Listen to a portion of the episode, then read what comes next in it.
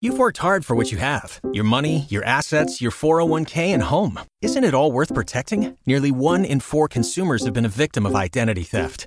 Lifelock Ultimate Plus helps protect your finances with up to $3 million in reimbursement. LifeLock alerts you to identity threats you might miss, and if your identity is stolen, your dedicated U.S.-based restoration specialist will work to fix it. Let LifeLock help protect what you've worked so hard for. Save 25% off your first year on LifeLock Ultimate Plus at lifeLock.com/slash-aware. Terms apply.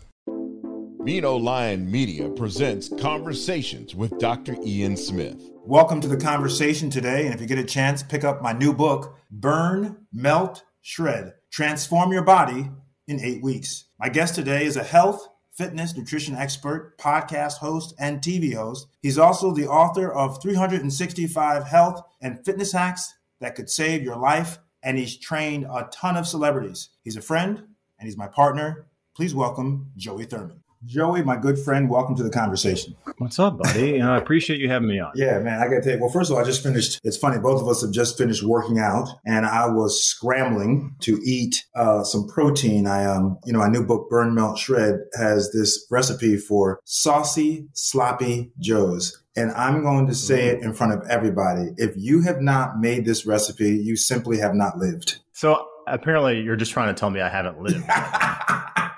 or or or I a haven't jerk. Look at or I haven't given you the book yet. One or the other. Also, also that because I'm cheap, so I'm expecting him to give it to me for free. That's okay. I'll, I'll send you mine next one. hey, listen, I'm excited about this conversation. You and I have been partners. How do we meet, by the way? Dude, I, I honestly, the random thing is we live in the same city and we met online. I think it was right before pandemic kind of hit. We did something on Insta. I don't know if we did an Instagram live together. I don't know which was first, or you follow me, or, or vice versa. I think you reached out to me on IG, and we did a live Yeah. session together, right? Yeah, and then you came on my podcast, and then we realized we were probably at the same parties together. You know, because when I was trans chef art, like in Hyde Park, and you're right there, and yeah, it, it's just it's weird that both of us in Chicago doing regular TV in Chicago and nationally hadn't even had a conversation together. I tell you, as small as the world is, it's also that big, right? So, well, I'm very grateful that, you know, our worlds collided and I have learned a lot from you over the years. I am an eternal student. I love to learn. I love to read. I love to talk to other people who are proficient and masterful in their body of work, which you are. And so you have been a blessing to me to motivate me, inspire me, and educate me. So I appreciate that. We also have had a great time working together. Um, we have done Yeah. many challenges where we help people online on our Facebook group. And it's been truly a pleasure to work with you and to work with you to help transform other people's lives. It's quite a blessing, isn't it? Yeah, I mean, it is. And, you know, vice versa. You push me. I don't know if I would have started writing this next book and you were always on me like, okay, you need to do another book. You need to do another book. Anybody listening or, or watching my first book was like, went back and forth between doing a publisher and self publishing. And then I had a publisher friend like, just do it your own. You'll get it out faster. Put a bunch of celebrities in the back of it, you know, and then you'll be able to dictate your next book, which is what happened. But you were like, man, you need to do another one. You need to do another one. So I got a book agent and then got this book deal. And uh, you've been pushing me. How's your book going? How's your book going? Meet the deadline. And I really, I, I appreciate that. I'm like, how is he churning out so many books? Um, and I'm like, I got to be more like Dr. I got to be more like Dr. Ian. So it, it, it's nice that you have a sliver of maybe you need to be a little bit more like Joey, just a, sliver. well, you're going to be better than Dr. Ian, trust me. By the way, uh, say the name of your book and when it comes out, and can people pre order it? Yeah, so I don't know when pre-order will be, but it'll be out uh, end of December of 2022, so December 27th. I don't know, pre-order probably a couple months before that. Um, you get my first one, 365 health and fitness hacks. That's still available Amazon and everywhere online. Hey, hey, hey, hey, hey, hey, hey. Let me teach you a little something about promotions, okay? Never rush through your title, okay? Slow down. What is the title of the book you have right now? The one I have out now is 365 health and fitness hacks that could save your life. The next book is not a predominantly fitness book. It's called The Minimum Method, The Least You Can Do to be the best you can be. Mm. And the the premise of that, and I know you and I were talking about, like I wanted to do something different and be kind of an industry disruptor. You know, one is good for book sales, right? But also, I think sometimes people just get these general thoughts and ideas for years and years and years, and we just keep regurgitating it. You know, and and no, until somebody calls it out and then more people start calling it out. So for me and and with these Facebook challenges, I've realized like there's a minimum effective dose and most people are looking at the maximum dose over training, dieting too much, not sleeping enough, all of that. So that's the premise of the book.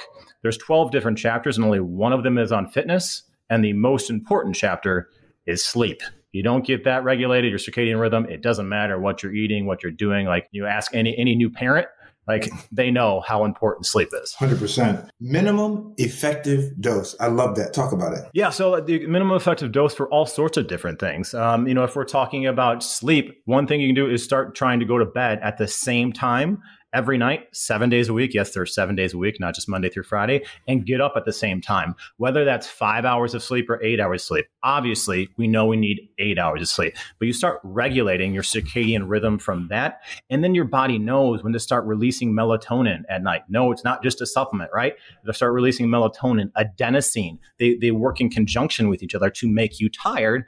And then when you're waking up, your body knows to wake up at a natural rhythm to start dropping down that melatonin. Your cortisol cortisol levels elevate. It's called your cortisol awakening response. All these things. Diet, like everybody's like, oh, you need to like do all these crazy things right away. And sometimes that's good for people. But for some people, it's overwhelming. And maybe they just need to focus on adding more good instead of thinking about taking out the bad.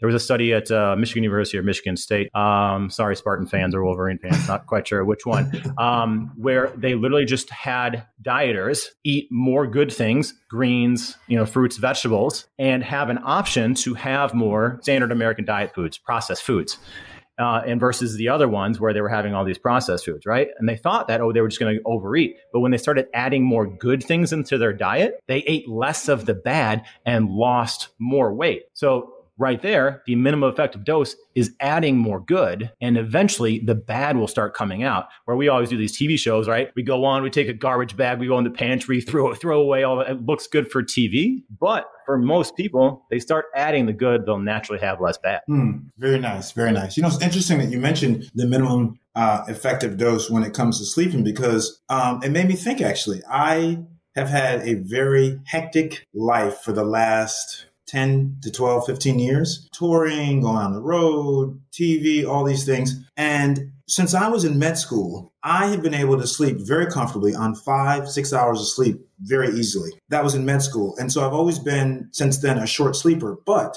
uh, the chaos of my life um, always made me need an alarm clock to get up. You know, I'm catching a flight in the morning or night or whatever. However, during the pandemic because I have not traveled as much and I've gotten regular sleep where I go to sleep pretty much around the same time. I am able to wake up in the morning without an alarm clock and my body just gets up and it's um, and, and it gets up literally within 15 to 20 minutes of the same time every morning, regardless of like how late I went to sleep the night before. So you're right. You really can regulate your circadian rhythm to help you be more proficient. Yeah, right. And and right there, your, your body's naturally used to that. I mean, look at any toddler, right? You always like, oh, they get up at the same time, 7:30 every day. They're not setting their alarm. That's just what their body naturally does. And they're popped up, they're ready to go, they're ready to run around, do you know, whatever it is. So sometimes we need to be more like babies and toddlers. Like they've got great squat form, they move around, you know, like we we get old because we stop moving as much. We stop playing, right? Mm. Like that that's there's a, a very good quote that talks about that. And you know, if we start just regulating this and your body just naturally gets up. I mean, how often are people listening? I'm sure like I even do this. I set my alarm for seven o'clock. I roll, I roll over. It's six fifty. I'm like, oh, I have ten more minutes of sleep. Then what happens? You start falling asleep again. Then you start going back through those five different cycles. Uh, well, not within ten minutes, but you start going back into those sleep stages, and then you wake up ten minutes later and you're exhausted. Mm. Why is that? Because your body started naturally going back into its sleep rhythm. It thought it was day and then you told yourself, hey, it's night again. Then you abruptly get woken up by your alarm. And then you're all of a sudden in this sympathetic, nervous, fight or flight state and scared. Where if you would have gotten up in that parasympathetic rest, digest, calm, and you're up in the morning like you, you're like, oh, I feel good. I'm ready to go. Your day's gonna be much better. Absolutely. So, you know, you have this title and they do use it on me too. Celebrity trainer. I can't stand that title. Like celebrity trainer, celebrity doctor. You do train celebrities, but you also, of course, train everyday people as I do the same. But since you do have that title, how is it working with celebrities? And are you allowed to say who you worked with? Yeah, yeah. Uh, and the, the, funny thing is, one, I don't have pictures with any single celebrity. Well, besides like like Chef Art Smith and a couple of them, but like the bigger celebrities that I trained, I didn't take pictures with them because for me, they were a client and they were just like that. So like the first time I met you, you know, I'm not like, hey, let's get a picture together, right? Because it's just, you know, we're, we're interacting together. So anybody listening who's a professional who meets like a celebrity that's going to work with them, like one, I think that's great advice. And eventually, like, yes, take a picture with them. They'll be fine with it and they expect it. But they really respect you a lot more from not doing that right away. So the first like celebrity that I started training was Chef Art Smith. That was kind of like Chicago celebrity. He's, he's sort of known. And I started training some local um, Chicago. he was known for being Oprah chef. Yeah, Oprah chef, and he did Top Chef Masters, all that sort of stuff. And then I started training some local TV Chicago celebrities like Ryan Chiaverini and Tom Skilling. And then I got a call from Fox one day to train Terrence Howard. And I walked in, I didn't realize it was an interview. I thought like I was ready to go to train him. Um, and he was like, "Oh man, you know, he's kind of like he's kind of swagger, right? He's walking in, he's like, oh, I kind of need to lose these. And he's pointing at his chest. And let's just say I said a term like, oh, you need to lose your bleep, right? and he's like, like, oh man, I just lost this dude. I just lost this dude. He goes, I like you. I like you. Right. So I, t- I took control right there. And then he's like, well, I don't, I, he's like, I don't, I don't want, you know, a rah rah trainer. I want you to work out with me. I said, I'll kind of do stuff side by side with you, but it's your session, man. Like right there. Because if I would have let him walk all over me, he would have done like anything else. Mm-hmm. So he respected me for that. So I trained him twice a day for over three months to get ready for season two of Empire because he was in prison for his character and he looked like prison shape. Uh, then I got a call from HBO, trained Wunmi Mosaku, who's been on Lovecraft Country, a bunch of other things. She got BBC Best Actress Award. She's brilliant, an amazing per- person. She's Nigerian born, but UK raised. Mm. So she's just like amazing accent, just beautiful like person inside and out. I've worked with uh, Mickie James from WWE, Lisa Marie Varon, Gail Kim, um, Chef Robert Irvine, Jeez. a bunch of other, a bunch of well, sorry, W uh, UFC announcers. Was it Pride announcers? One of the one of the UFC competitors. Um, Are they different? Lillian Garcia. Yeah, so like there's like their competitors, UFC, right, and then there's um, Pro Fight League, PFL. Okay. That's it. Um, Lillian Garcia, Cameron Mathison, a lot well, a, a, lot of a lot of celebrities. So i guess that's where that kind of came from. Well let me ask you this though is it different working with celebrities than working with the everyday person not in terms of their body, right? As far as like biomechanics and, and limb length and things like that. But as far as their schedule and what they need to get done in a certain amount of time, absolutely. There's a lot of things that I do with celebrities that I would not do with your average individual. Terrence had three months to get in shape and he needed to look like he was working out just in prison. So he needed big traps, big shoulders, big arms. Like I, I told him, he needed to look like 50 Cent, right? He's got those prison arms. I trained him twice a day. I showed up at his place you know, we we did two a day splits and the same muscle groups two a days. Normally, for most people, I wouldn't recommend that. I showed up with a bag of supplements, all all legal, by the way. So don't don't think that, right? All of these things. I had um, his wife was a trained chef. Every single part of his life was absolutely regimented. Why? Because he's making millions of dollars per episode, and his body depended on that. And by the way, Fox was paying for it. Me from HBO, same thing. You know, HBO called me up and well, the production company that's paying me? She came in once, twice a day, you know, to get in as good of shape as possible. Uh, her character was, you know, a, a singer, so she she you know needed to trim up a little bit. So as far as that aspect is concerned, people see these celebrities, and especially getting ready for movie roles, and like Brad Pitt, like that's the epitome. Like that Brad Pitt Fight Club, or uh, Brad Pitt was that Troy, the one where he was all jacked, like two different body frames. So one, he's eating a ton, he's probably lifting heavy, he's got more volume load, and one Fight Club, he's getting ripped and lean. Completely different diets, probably com- well training styles could be different, but they're getting in shape because they're making millions of dollars and they need to do that in a short amount of time. If I told anybody else, hey, I'm going to pay you a million dollars and all you need to do is work out for three months now, as hard as you can, get in best shape as possible. I guarantee that's a major motivator for people.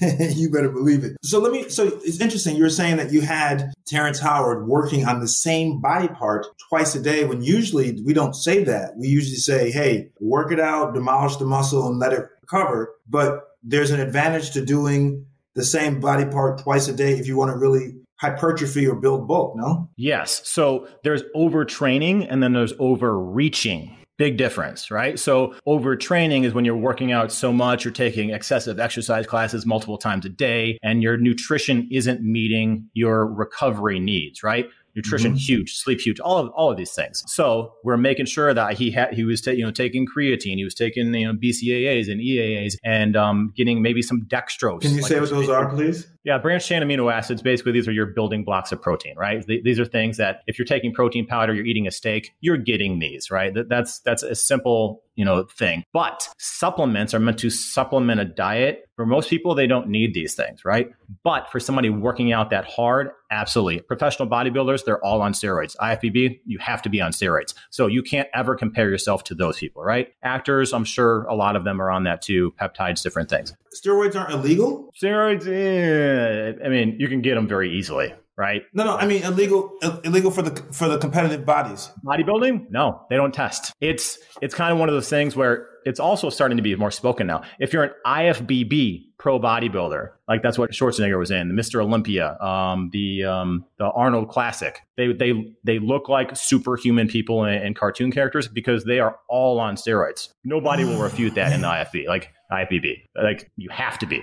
Now, natural bodybuilding competitions, they test you. Some do lie detector tests. There's all sorts of different things. Like maybe it's like, have you taken steroids in the past year? All these different things. So maybe you have been on them on your life. So there's different organizations. There are some that are absolutely natural, but like can't don't compare yourself to a absolute like IFBB pro bodybuilder because they're now they're working out hard. They're doing all the things that they need to do but they also have some supplements and a lot of them do have great genetics. So as far as mm. Terrence with twice a day, so yes, our body needs to recover, but we were hitting that same muscle group twice a day and then we were allowing that 24 to 48 hours to recover. So it's that still that same day where we're getting that tissue breakdown and then he was having the additional supplements to make sure he recovered. But we only do, did that for a finite amount of time. It was only for two and a half or three months and he lost like 30 pounds and he looked shredded. But people people look at celebrities and think that celebrities have something special that they don't. If that person lost this much weight because of who they are. But celebrities have to work too. You can't do the work for them. So what is no. it that celebrities have that the average person doesn't have to help them reach their goal? Time is huge, right? Same thing. Wunmi, the only thing she had to do for Lovecraft Country was learn how to play the guitar and work out and eat well. I had a chef delivering food to her who had a key to her apartment who dropped off food in her refrigerator. You know, so I said, if it's not for your your meal for that day, you can't eat it. Like you can I allowed her like a matcha latte or something, right? Like that was her sweet dessert. So all of that regulated professional help. Often these celebrities aren't even paying for somebody like me or somebody like you themselves. Often it's an agent or a production company. Like I was never paid by the well, these two particular celebrities themselves right? So that's what happened. And they have this team around them, everybody watching every little thing every second of their day. So they might have a trainer, they've got a nutritionist, they've got a physical therapist, a, a massage therapist, chiropractor, right? There's this huge team around them that's always regimenting and watching everything. Plus, they're producers, they're agents. It's their job to get in shape and lose weight this fast. So, give me an idea. You know, we talk about these trainers who are working with these big time celebrities who are training for these roles. What does a celebrity trainer make? Give me a range per session yeah, so, or per gig. Yeah, so it depends. Like they might do a retainer. You know, say they they might. It depends on it. Are you my only client? Like Dr. Ian, you hire me. I'm you're my only client and I'm working with you for months, traveling with you, all that sort of stuff, that's going to that's going to demand a lot more money. That's going to be probably $10,000 a month at a very low minimum. What I would be charging if I went to LA to train like per hour, I would charge 4 to $500 per hour per training session. In hmm. Chicago, I was charging about $200 for a session and I would be training them twice a day. So do the math on that. And I, mm. I often like offer kind of package rates. Like hey you buy 100 maybe it goes down to like 180 a session. So that's what fox ended up doing with terrence. And i had to invoice them every single week. New york your rates are going to be anywhere from three to five hundred dollars. Um, i had somebody like call me up with my agency that wanted me to literally move to texas and just live with these people you know and of course you know I've got a wife and kid live with them and train until the wife got in as good a shape as possible. I said one i need a contract. What happens in two months if she doesn't like me i just got where i just moved my entire family all sorts of stuff i asked for 1.5 million and my agent was like, that's crazy. I said, well, one, I don't really want to move to Texas. No offense to anybody in Texas. But like, I just, that's not my ideal spot. Right. Two,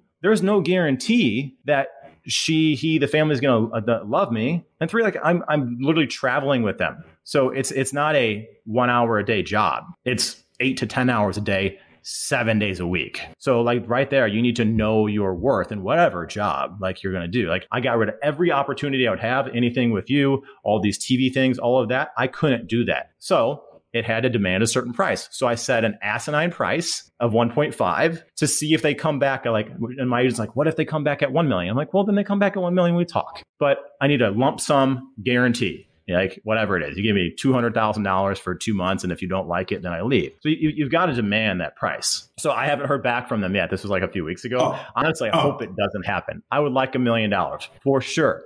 but when you take a year out of your life and lose this traction that I've been gaining with media and all these other things, I don't necessarily know that I want to do that. That's why I just threw out this crazy number to see what happened. But yeah, your average celebrity trainer, um, and obviously it's zip code based, it's going to demand more money. And in Chicago, they're probably going to, like, I was probably one of the most expensive ones, probably around a couple hundred dollars per session. Um, in LA, yeah, four, five, six hundred is not um, out of the range. I've, you know, I thought about moving to LA a couple years ago. And my buddy's like, I could fill you right away at 400 bucks, you know, a training session easily. New York is going to be around the same prices. In the middle of a Chicago winter, that LA offer seems more attractive. Let me tell you.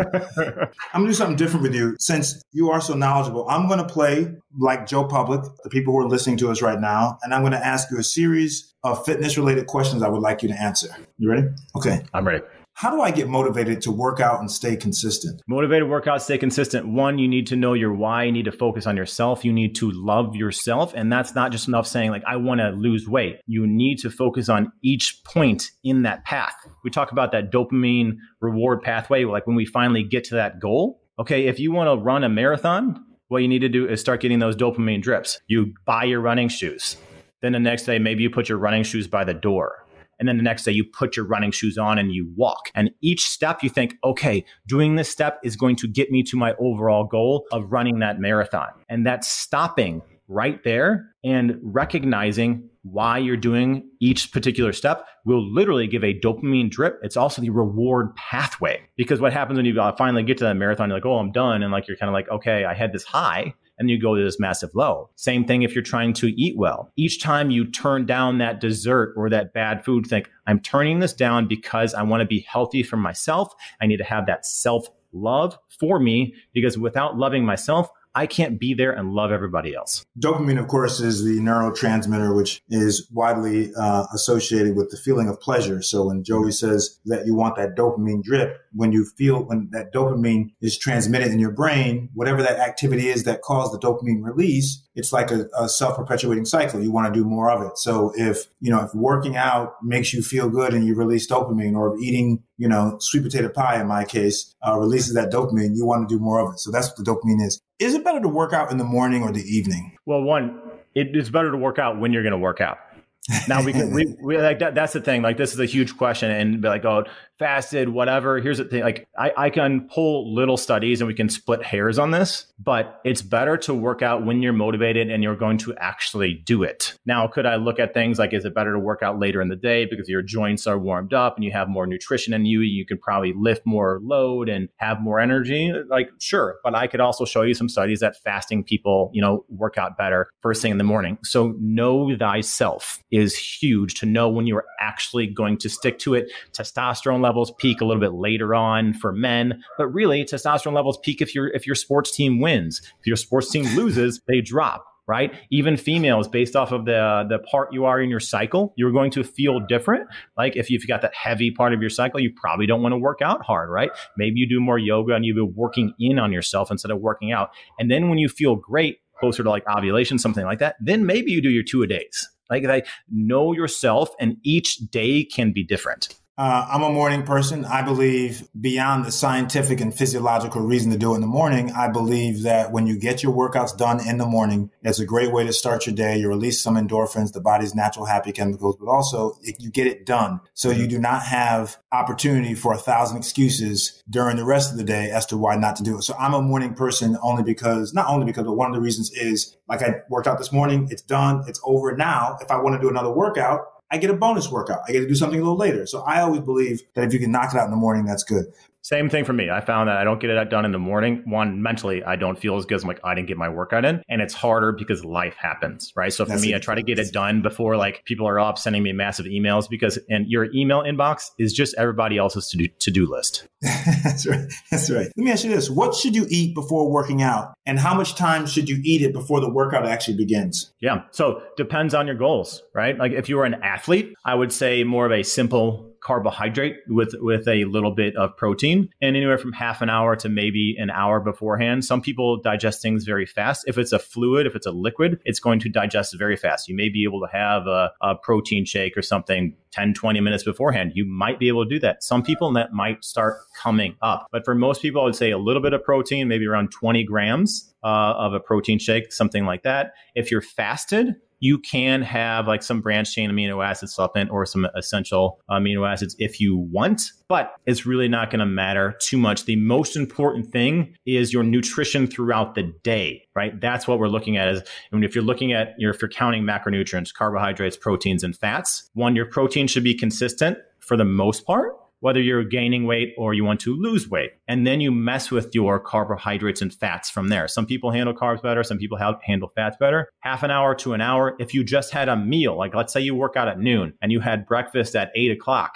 and it was, I don't know, eggs and you know some protein and some greens and potatoes that meal four hours beforehand will still supply you energy for your noon workout you don't need to chug a protein shake if you don't want to same thing with post workout you don't need it. You're not going to go into this like crazy fasted starvation state that everybody's worried about. You're not going to lose your gains, man, right?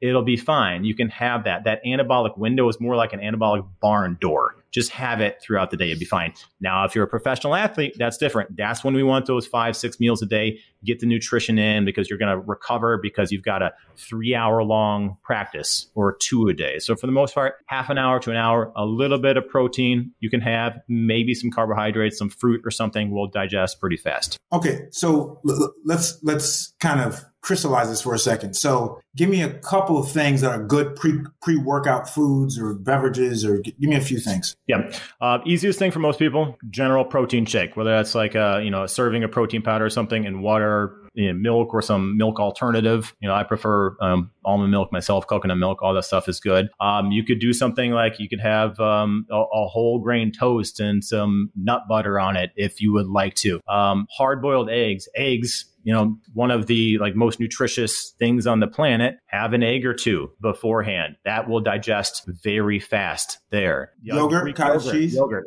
Yogurt, I see right there. We're, we're on the same same thing. Yogurt, cottage cheese. Cottage cheese was a big bodybuilder thing um, back in the day, like a little more slower digesting casein protein. Um, yeah, Greek yogurt is amazing. And if you've got lactose problems, there's pretty much no lactose in there because of the straining process. So when people say they can't handle dairy, they're most likely saying is they can't handle lactose. So yeah, Greek yogurt is really good, you know, whether you're looking at your full fat version or your, your non-fat, take actual fruit, put it in there. Don't get the stuff that has like the syrup in it. Like, come on, blueberries are delicious. Like bananas are delicious. They're nature's candy. People like just put them in your yogurt. You'll be fine. Like it doesn't take that much extra time, maybe three seconds. Take your blueberries, throw them in there. You'll be good. And then let's give some examples of so let me tell you what I do for post workout. I will have, if I want to have some meat products, I will have some chili. I'll have uh, even a burger, maybe uh, something that has. I just had some sloppy joes. Uh, I'll have chicken.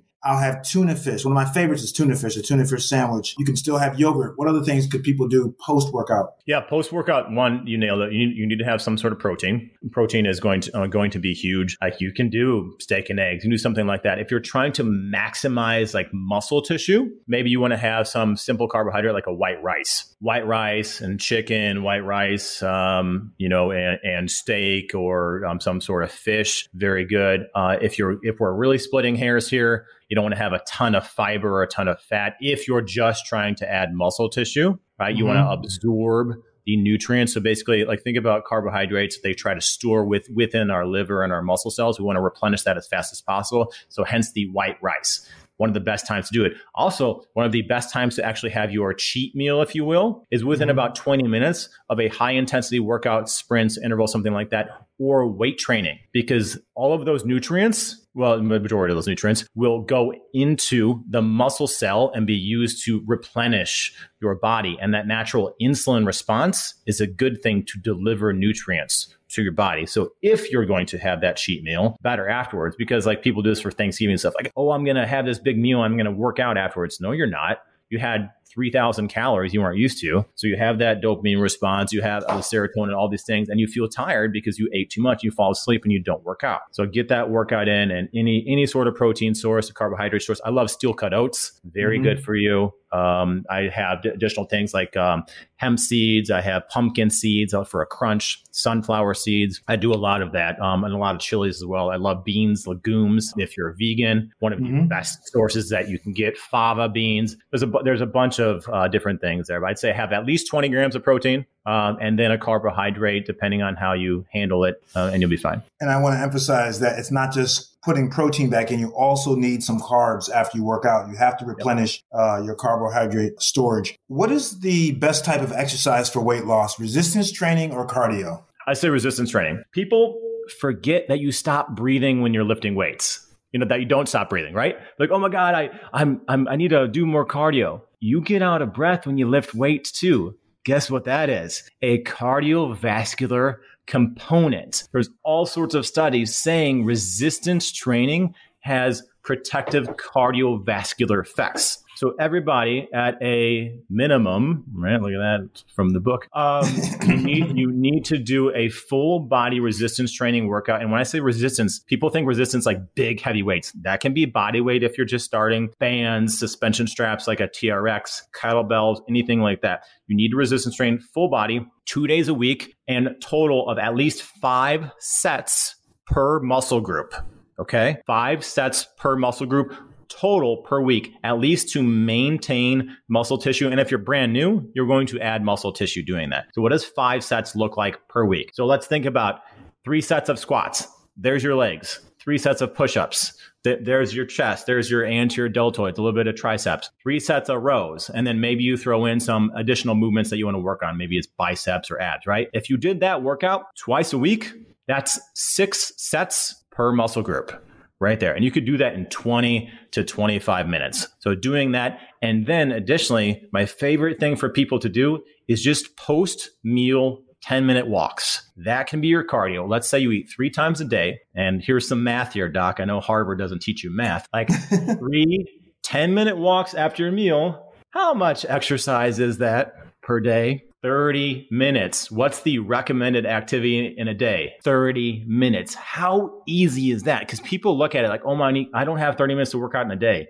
You have 10 minutes in three chunks. I guarantee you do. So, what happens walking and take a brisk walk? Walking after your meal is very similar to the diabetic medication metformin for bringing down that post meal insulin response. It helps digestion. Walking is called a prokinetic. So it gets your muscles in your digestive system working, nutrient bioavailability, which means you're just absorbing more nutrients. And when you can, walk backwards. Walking backwards will help your knee health, will strengthen your called your vastus medialis, that teardrop on the front of your quad. That is directly equal to having stronger knees. I know you're going to look like a crazy person walking backwards outside. And by the way, if it's cold outside, even better. Wear a hat, wear gloves, like protect yourself. But that cold can increase your body's thermogenesis. It's trying to warm up and it can decrease inflammation and help with metabolic rate. Walk three times a day briskly or two times a day, 15 minutes after a meal. If you're doing it inside, I do the stairs sometimes. I go walk up and down the stairs for 10 minutes. People think I'm crazy, but it's fine. Walk around in your office and at least a minimum, just two days a week, of full body resistance training. I guarantee you can get that done in 20 minutes. And you know what's great also is that you know you obviously uh, for safety reasons the sidewalk may not always be the best place, but find a high school or, or elementary school, find a track. Mm-hmm. Which is pretty nice and even and safe, and walking backwards on a track is uh, not a problem at all. I love that idea, and I also love the idea, and I tell people all the time that listen, take five to 10 minutes after you eat and go walk. I, I, didn't say you had to run, but go walk for five to 10 minutes. And the calories you just put in, you know, you start working those off right away. But you also, I feel like you're building, you know, a deficit. You're increasing the well in which you're going to deposit all these calories and, and all these other nutrients. So that is great advice. Uh, how many times a week? did we say for how many times a week should someone work out for weight loss? I, I, would start like you know two days a week. Start two days a week. That's it, literally, and then and then just move more be more conscious because what happens, it's called the energy constrained model. Once what happens when people start working out so much so fast, like let's look at like biggest loser study. That was like one of the biggest things. So one, these people were getting basically paid, right, to work out, right? So you don't ever compare yourself to people that are on a weight loss show because that's what they're living and doing, right? Like you've been a part of those. You see, like that's what they're Is that show still on? It was a couple years ago. Let's just say it didn't do good. I made it all the way to the end to to be one of the trainers. I know the executive producer, but there were some other factors. They didn't pick me. It's fine. Um, so I would I would have killed that one. Um, I, I, liked the female choice. She lost like hundred something pounds, so she was very relatable um, to those individuals. It just honestly it, it wasn't good. And anybody who was part of that show who listened to this right now, it was it was just it was a bad revamp of it. It was horrible. I think you're better looking than any trainer they've had on there. How about that? oh, you know, that's all right. Um, so here here's the thing. Yes, um, because if people energy constrained model, they found that we can really only burn about two and a half times our metabolic rate. So what happens is we work out so much our body naturally slows um, non-exercise activity thermogenesis neat so twiddling your thumbs fidgeting getting up more, those all burn calories. But if your body recognizes that you're working out so much, you're burning all these excess calories, naturally it's going to slow itself down. So around 4,000 calories a day is generally around the amount of people, the maximum that they can burn. So you cannot out exercise a bad diet if you're eating that much. Now, if you go from like eating your standard American diet to working out, you've never worked out before, you could keep eating that same crap and still see results because it's such a brand new stimulus to you. So you're saying you're saying that the body has a max, a cap mm-hmm. on how much it is going to increase the metabolism right through exercise. Yeah. Yeah. It's literally so they've looked at this. They looked at um, ultra marathon runners cyclists all sorts of different things. And when they were preparing for the short amount of time they had this metabolic burst right? But as the months went on that incline started flattening and they weren't able to burn any more calories, right? Because their body just became more efficient. It knew. It's the same thing. Like if you're saying, take, if you're running the same path for years, like how many times you hear like, you know, 70 year old man dies of a heart attack. He's been running five miles a day for 30 years. He's probably running the same five miles at the same pace, the same time. And his body just goes, oh, no big deal. I know how to do this. So it starts just naturally, you know, be, being accustomed to that. So we need to uh, do what's called hormesis just we need to pr- uh, uh, apply stressors, which is a, a, term that David Sinclair came up with. We need to ap- apply these stressors to our body and there's different stimulus patterns, which you've you've done, like you know, low calorie days, high calorie days, all these different things, you know, with the groups and in your books. And that right there, your body's like, what is going on? So let me adapt and change. But what happens, people look at this and they think, oh, I need to do all these crazy different workouts every single day so my body doesn't adapt. Your body isn't going to adapt in one day.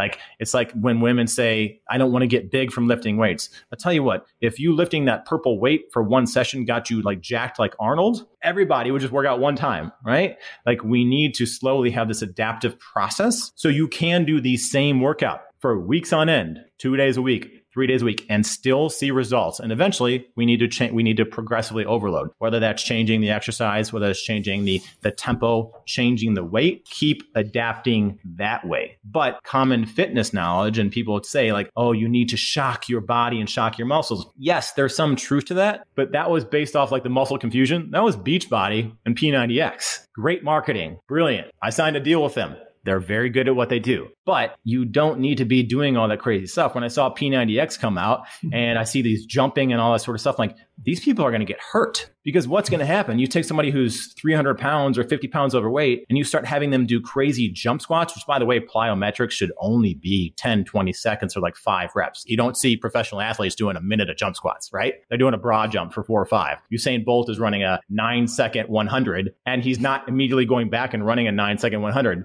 Dude's taking like 10 minute break because he can't meet that same exercise demand because his body used up his quick energy systems. Like we just take all of these concepts and we bastardize them and it makes everybody feel little and it makes them think that they're unworthy to get all these results that they see on TV and movies. Say the term again, hormesis. Say that again. Hormesis. Yes. Yeah, uh, Dr. Okay. David Sinclair from Harvard. He wrote the book uh, Lifespan. Really, really just smart guy. He, he's working on like longevity and all these different things. He's the one that um, originally um, found uh, resveratrol in red wine, and everybody's like, "Oh my yeah. God, red wine has rever- resveratrol." He's like, "No, the amount of red wine that you have to drink, and I, I don't know the exact number, it's like a thousand bottles a day to get that. We need to take resveratrol and like put that in Greek yogurt in the morning or something for longevity, right? Just it's it's funny. Um, there you go.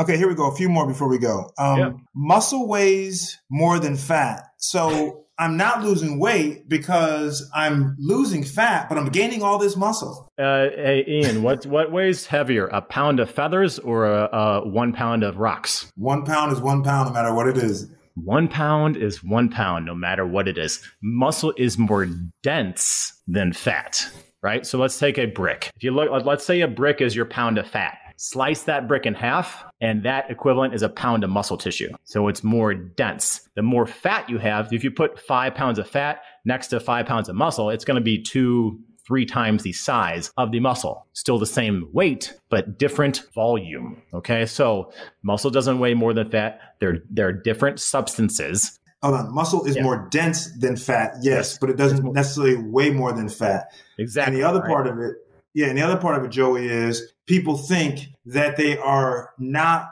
seeing the number move on the scale because they're adding so much dense muscle. And the reality is what? The reality is, you know, if you're a beginner, maybe you can put on a few pounds of muscle tissue in a month. I've been researching this for like a year now. So believe me, maybe a few pounds of muscle tissue in a month. Um, if you're a, genetic freak, maybe a couple, couple pounds per week. But here's the thing trainers use this as an excuse all and I used to do this, and I apologize in the book. In the first chapter, I apologize. I apologize for what I used to do. I, I apologize for the fitness industry. I'm going to get in so much trouble for this first chapter, believe me. Um, but I can't wait. Oh yeah, it's, it's, I, I, should just, I should just send you the intro, by the way. Uh, I may do that later. But okay, so trainers do this all the time. Like, oh, they've got some, a weight loss client coming in, and they've got 50 or 100 pounds to lose. They start working out, and the client's like, oh, I didn't lose any weight this week. Oh, you that's because you you lost five pounds of fat and you put on five pounds of muscle. No, if you are that overweight, okay, you, the scale should be going down. They're lying to you. Like if it smells like, if it looks like, it probably is. Okay. Now, if you're a lean individual, something like that, if we want to add muscle tissue, generally you need to be in a calorie surplus. Caveat being, if you're brand new, you can probably be in maintenance and still add muscle tissue, still add a little bit of strength. If you take 30 to 32 weeks off of weight training, people are like, oh, muscle memory, mm, kind of a memory. It's more, it has these, uh, your muscle tissue has these different um, neurons in them that, that have this more capacity to respond after um, taking a long time off. So 30 to 32 weeks off brings you back to almost being a beginner again. I'm not telling you to take 30 weeks of, off of exercise, so don't use that. But you will see very fast results, just like you were a beginner, uh, if you take that much time off. Don't take that much time off. You're working out now keep working out. Very good. So many positive benefits. Don't be like Joey Thurman told me to take 30 weeks off of exercise and I gained 50 pounds. No, that's not what I'm saying. I'm telling you what the research says. Yoga and Pilates are enough for a workout to help me with weight loss. I don't need to do anything else. Yes and no. Like, what are you doing outside of there? Like, everything is contextually based, right? Every body, B O D Y, is different. So and what type of yoga are you doing? If you're doing the traditional yoga where it was like just working in and just some simple stretches and you know a little bit more meditation based, and you're eating a bunch of crap, no, you're not going to lose weight. You start eating better, you start sleeping better, and you're just doing yoga. Yeah. But as far as a calorie burn, if we're looking at that, and I think that's what people think. And by the way, when you say weight loss, you should be thinking fat loss. Okay. There's big difference. Like we want to maintain as much muscle tissue as possible. That's another conversation. So Pilates, yeah, great, great for mobility, great for flexibility. But most general terms of Pilates, so you Pilates people and you yogis out there, don't like send me hate mail. You're not just you're not going to be burning as many calories when comparing to like weight training, high intensity interval training, moderate intensity cardio, or even like a long duration walk. But it's still very good for you. And yes, you still can lose weight doing that. Caveat being, you're watching what you're putting into your mouth. But it's not the best type of exercise when we talk about no, it's, it, it, I I would say it's great as a supplement. Sure, like you're you're working out, you're lifting weights, you're running. Yeah, throw in yoga a day a week, throw in some Pilates. Like mobility and flexibility, very very important. But unless you start taking one of these um, Pilates classes that have these massive like mega reformers and stuff that have a bunch of resistance and outside resistance mode, you know, then that that's a different animal, right? Like that's like floor Pilates on steroids. Last question. Um, I've heard that it's best to get protein from animal sources like beef, poultry, and fish than it is from the non animal sources. If you want to really build your muscle, you got to get it from meat.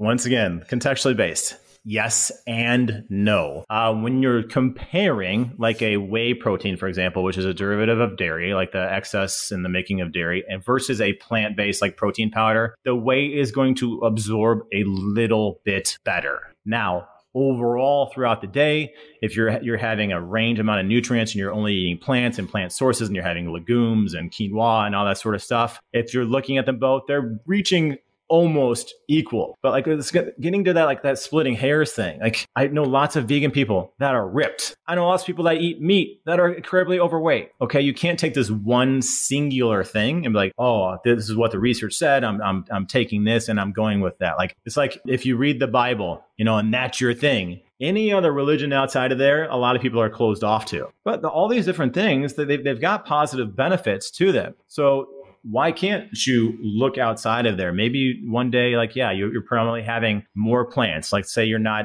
lifting weights as much. Maybe you try that. See how you feel. See how your body responds. You, you, you may respond better. Your joints may feel better. Athletes, when you're looking at research out of uh, University of North Carolina, they're comparing like, uh, you know, meat protein sources versus plant protein sources. They were getting close to being equal. But these are like high, high level athletes, like UNC. Like that's where Jordan went, right? Like that, those are very good athletes. So if we're splitting hairs and looking at athletes, it seems to be a slight edge for an animal base, but you can still get tremendous results from plant based. So you want to eat plants? Eat plants. You, are good. You should. They're amazing for you. If you're doing carnivore, you probably still should add some some berries in there and and, and some greens in there. Like n- not everything is so black and white. I always end my podcast with Dr. Ian's random seven. I'm changing them for you. There's seven very random questions and they're quick questions. Boom, boom, boom. And I'm going to change the questions for you as it relates to our conversation. My first question to you is, I don't even like this term. I'm going to use it, but let me just say I don't like it. What is your favorite cheat meal? Oh God, right. I love tacos. I'm a, I'm a taco guy, which is not even necessarily that bad. Tacos, um, or I could do like I'm I sweets, like a decadent, like ice cream and some you know some cake or something maybe. But tacos, chips, nachos, something like that. Have you ever been overweight, and if so, how long ago and how much? I've never been overweight, but I've been very underweight.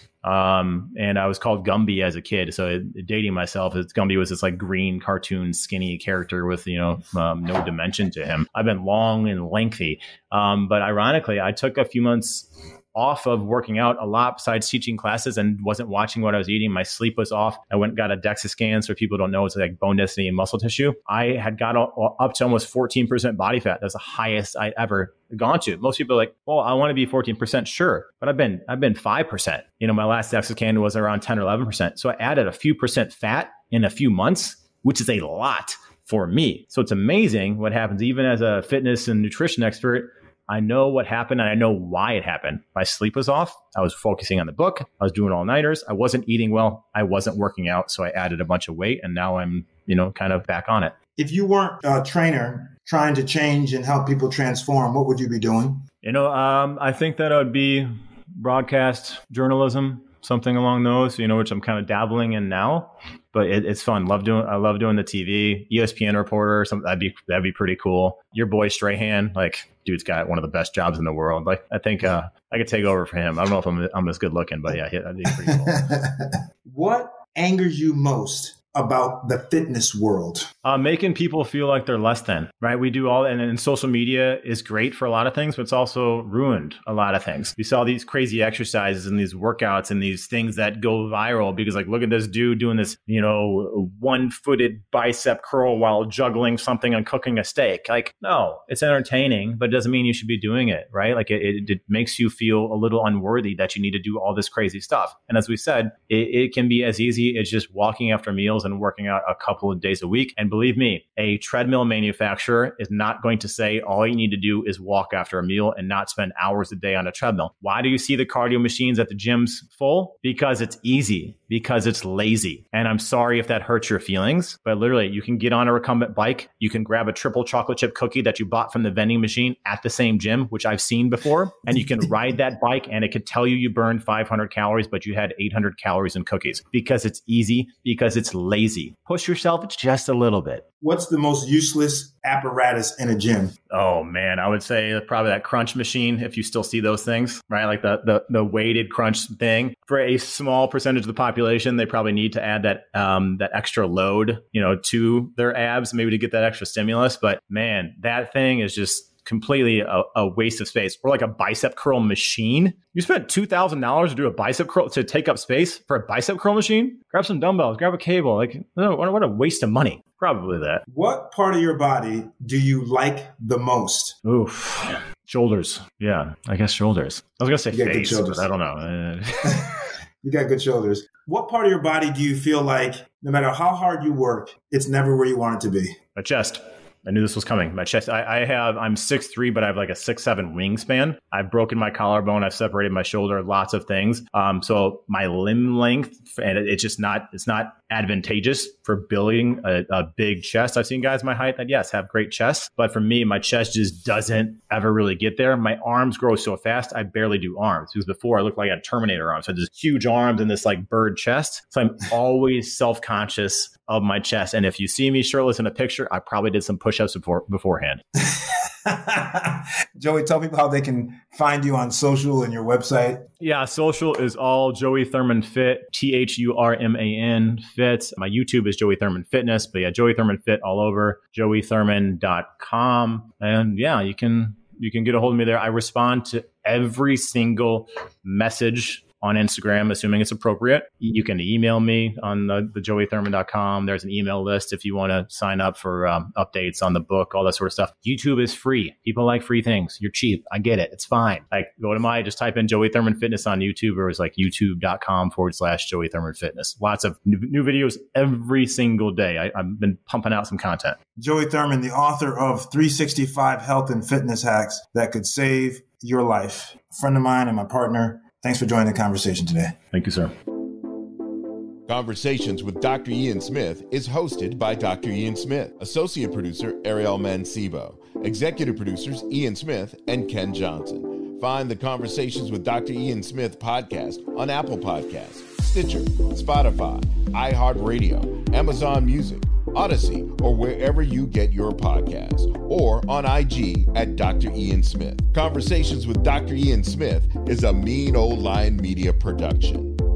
Waiting on a tax return? Hopefully, it ends up in your hands. Fraudulent tax returns due to identity theft increased by 30% in 2023. If you're in a bind this tax season, LifeLock can help. Our U.S. based restoration specialists are experts dedicated to helping solve your identity theft issues and all LifeLock plans are backed by the Million Dollar Protection Package. So we'll reimburse you up to the limits of your plan if you lose money due to identity theft.